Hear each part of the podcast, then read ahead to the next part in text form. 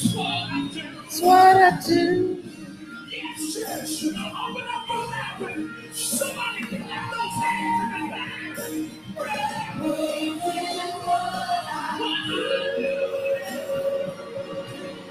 Come on in. Come on in. That's what I do.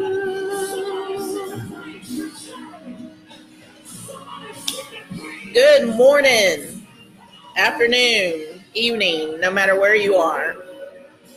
Hey, I wanted to record uh, Teachers 30 Days of Prayer um, on Facebook this morning just to see if I would get any better quality with my webcam.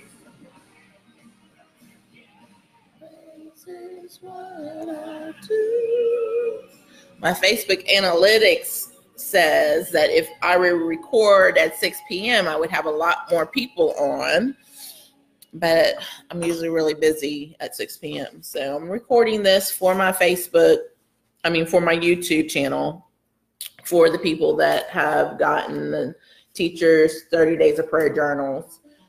Um, on the thumbnails later, you'll see what both journals look like because I have a couple of, actually, there's like three different designs. You can get the ones with color, the ones without color, which of course are a lot cheaper. And um, there's some that are way too uh, expensive. I'm really irritated with the distributors on that. So let's go ahead and get going. Today on um, today uh, with our journals, we're on day 15.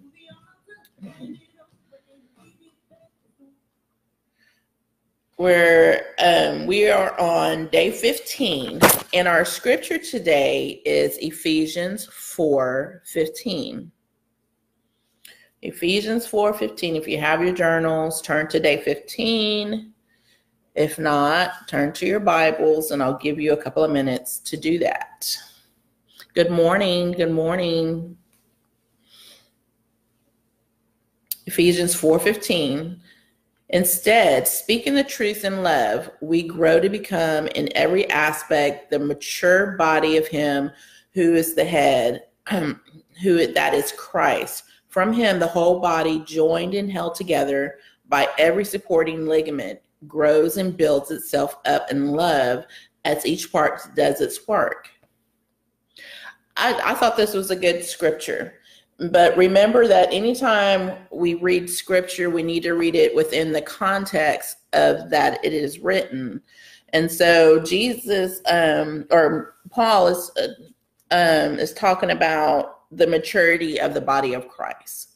And so how this relates to teaching is that in the that first sentence um, in Ephesians, it talks about speaking the truth in love. And so when we speak the truth, uh, when we speak the truth in love, we can do that in any stage of teaching or or education or administration. And so when we talk about the whole educational system or even the church system, you know, we have layers upon layers upon layers. I mean, even for a small school district, it'll take hundreds of people to make sure that it flows effectively. And if if it's a large school district, like some, I've worked in one really large school district where, I mean, thousands, thousands of people, you know, help to make that school district run. And when we talk about speaking the truth in love and counseling, when I was, um, my first degree is in biblical counseling. And so one thing we learn is that you know when we we speak to people you know we talk about how you made me feel and, and how we feel. But when you get into certain parts of administration it, it's not about how you feel or how you know things it's about how things are running. And then when you have to correct somebody you you have to do it in love. You you can't do it in malicious or with a malicious intent. You can't do it um nasty uh, you in the gospel is it for anybody to receive the gospel it has to be done in love and so it's hard not to judge when you don't understand why people are doing certain things why they may be acting up in your classroom why they may be acting up in your church, why your neighbor may be acting up. It's hard to understand. And we're going to talk a little bit about, you know, what we have to do when that happens. Um, so the truth of the gospel, number one, the truth of the gospel and the truth, uh, it has to be, um, it should be proclaimed in love and not in a combative attitude. So when we talk to our students in class, I, this is one of the biggest things and and please understand that I've worked with many many teachers and my job has always called me to be um, out there into different classrooms no matter even you know even my first year teaching. So my particular title causes me to be in and out of classrooms um, communicating with teachers principals all the in-betweens. And so, one of the biggest mistakes that I see is how a teacher will respond to a, a student's behavior. And so, in responding inappropriately, can either feed into the delusions the students may have or the preconceived ideas that a student may have or the the behavior feeds you know the teacher's ego in a sense because there you know we all get upset when people aren't doing you know marriages don't work when two people want something and the other one's not giving it you know? So and it's, it's the same in the classroom it's the same in in a organization it's the same in the church it's the same in the neighborhood. And so when we, we see these issues that that come up and arise in our employees or in our coworkers we we have to speak the truth in love regardless. And, and it doesn't mean that we can't put we we don't put our foot down when it's time to put our foot down but even that you know we can wish them well as we're sending them on their way. We have to hi baby. Hi terry. How are you doing? Good morning. Um so we have to speak that truth in love.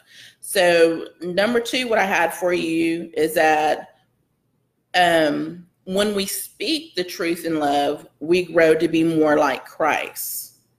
Uh, we have to have a corporate maturity. So that's a whole lot and one, you know, and the second point.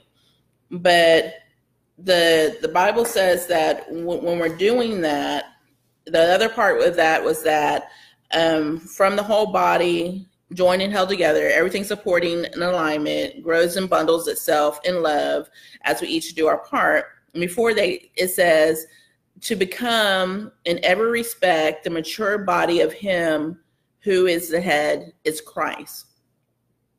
So if you're being this authoritarian and you're supposed to be a Christian, it kind of confuses people because nobody likes an evil dictator.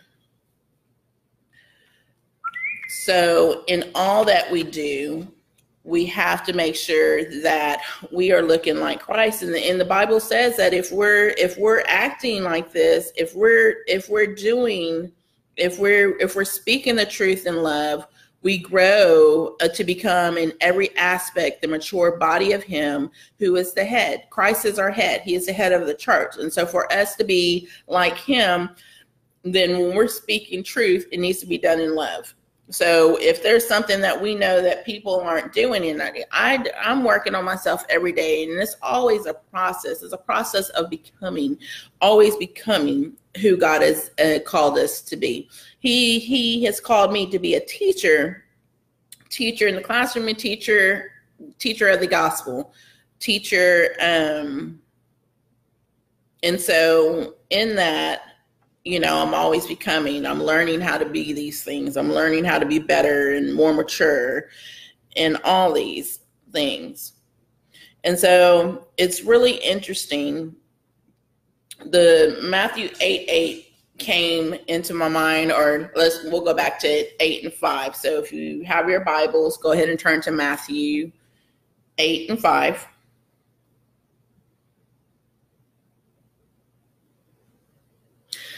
the this is the centurion the story of the centurion in verse 5, when Jesus had entered Capernaum, a centurion came to him asking for help. And this is like a captain of the guard. Lord, he said, my servant lies at home paralyzed, suffering terribly. Jesus said, Shall I come to him to heal him? Jesus was so sweet. He was going to come and do this. But the centurion replied, Lord, I do not deserve to have you under my roof, but just say the word and my servant will be healed. And see, this is this is the sign of a perfectly run organization. A boss should be able to say the word that this is what we need to do, and then it should be able to spread forth. And so, even in our classrooms, we want it to be like that, but it's not always like that. We should be able to say the word, "Hey, Adonis, how are you doing, buddy?"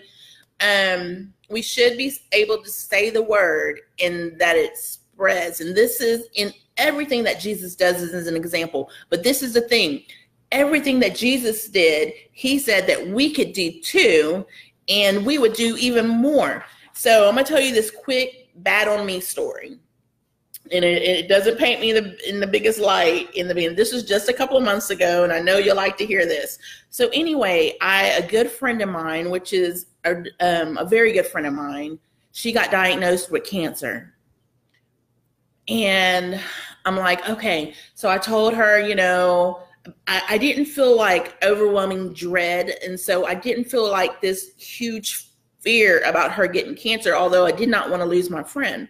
And I was wondering why I didn't feel that. And so I told her, I said, hey, before I leave today, I'm going to lay hands on you and pray for you. Well, the day got crazy.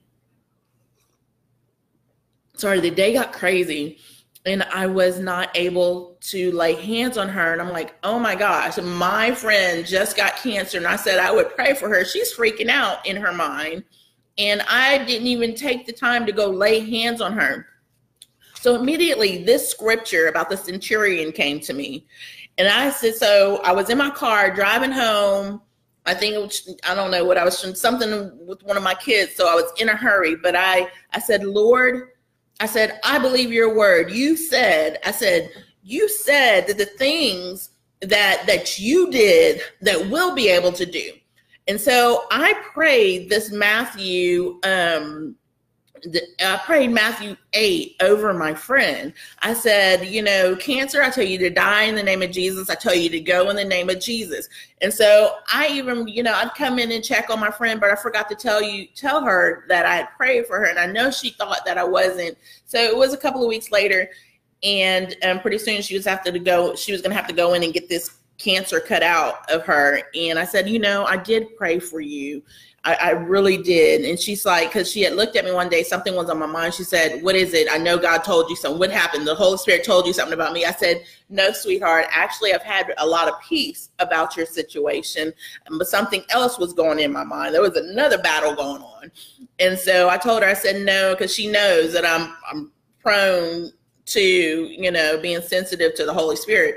So and so I didn't feel like dread or anything about that. And I prayed again and I prayed again after that. And I was like, I still forgot to lay hands on her. And so, but I prayed um, that Father, you said we could just send that word. We have enough authority to do where we could send that word, send her healing to her, and that she would be um that she would be healed. So it was the last week before we were getting out for vacation and so she had went to the doctor and they were going to, you know, cut the cancer out and everything. And so so I went up after work. She she had to work a little bit longer before her vacation before she got her vacation. So i went to go talk to her. And i said you know what's going on? She said they said they said i didn't need surgery. Well what do you mean? They said there wasn't no cancer.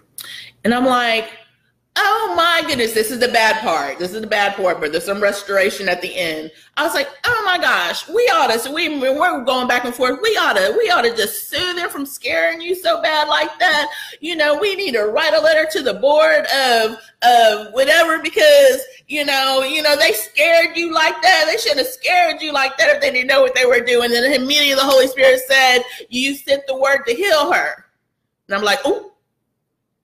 And then out of nowhere, she just lightly pulls out a picture. And this is where it's miraculous. She pulled out a picture of the ultrasound where there was cancer, laid it on the desk. Then she pulls out the picture where there is no cancer. Two pictures of the same part of her body, one with cancer, one without cancer. And I was like, oh my God. Oh my God. My God. He is good. And so there there is there there, there is functionality that has to go and systems that has to go into place. And so you're wondering how that's tied to speaking the truth of love. It's about maturity. It's about maturity. That's the first time I've ever sent a prayer like that of healing. That was the first time. That was a sign of my maturity. I'm still, I'm not, I'm not saying that I'm the most mature person in Christ. That's not what I'm saying. My saying is that I was maturing. I am becoming. And as you become, you're a minister, you're a teacher, you're, you know, a corporate supervisor whoever you are becoming each day you're learning more. That's what that's what we're supposed to be doing. We're learning more. We're growing. Um, for me it's trying to become more like christ to become you know all these things contributed to to, to uh, contributed to me being teacher of the year. It wasn't just because you know whatever it was some maturity that had to take place. It was some systems that i had to learn throughout these 15 years. And you know and so the last point i want to give you that you need that goes along with Ephesians. Instead of speaking the truth in love, we grow to become where we're becoming, we're becoming. And so it's rational detachment. And so this is something I have to teach, um, especially since, you, you know, the years that I did spend working over district behavior rational detachment is something I've had to teach teachers. This is something I had to learn many years ago working with students that um, had severe behavior problems. Because, you know, of course, uh, they call us all kinds of names, throw chairs at us, da da da da, all over not wanting to do some math, you know, and so rational detachment. Um, I strive to practice. Uh, I strive to practice this this beyond even the work environment. Rational detachment is something you have to do at home with your kids. It's something that you have to do with your husband, your wife. Rational detachment is something that you have to do with your neighbors. Rational detachment is something you have to do in your church. You have to rationally detach yourself from the behavior of others. It's the ability to manage your own behavior and attitude and not take others' behaviors personally. So that's what rational detachment is. It's the ability to manage your own behavior and not take other people's behavior personally. And and I'm not going to talk about um, perception. That's a whole nother. That's a whole nother um, training aspect about people's perceptions because perceptions are not always um, correct. And so, so, um, so that's what I'm gonna leave you today. It doesn't have to be your little um, study today. It doesn't have to be eternal to be immortal.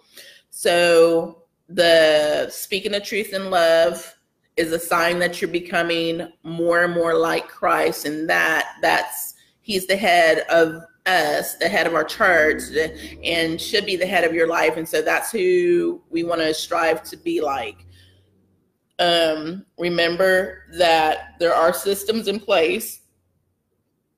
And remember, we talked about um, rational detachment. And when we, we're speaking the truth, that we're speaking it in love. Okay? I love you. Let's pray, and I'm going to send you on your day. Father, I thank you for um, the time spent and everybody that comes in. I thank you for all my YouTube viewers. I thank you for Facebook viewers.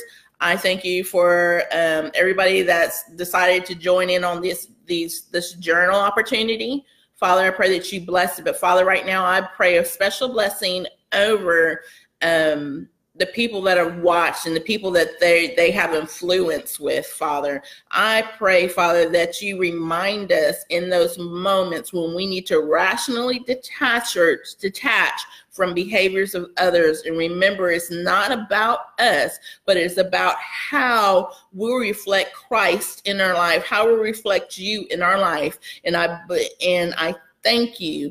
And I thank you for the calling that you've placed upon each of us in the name of Jesus. Amen. Y'all have a wonderful day, and I'll see you later. Share this video out. Don't forget to subscribe to the channel on YouTube and share that with others so that we all may be blessed. And um, I thank you for watching. Bye bye.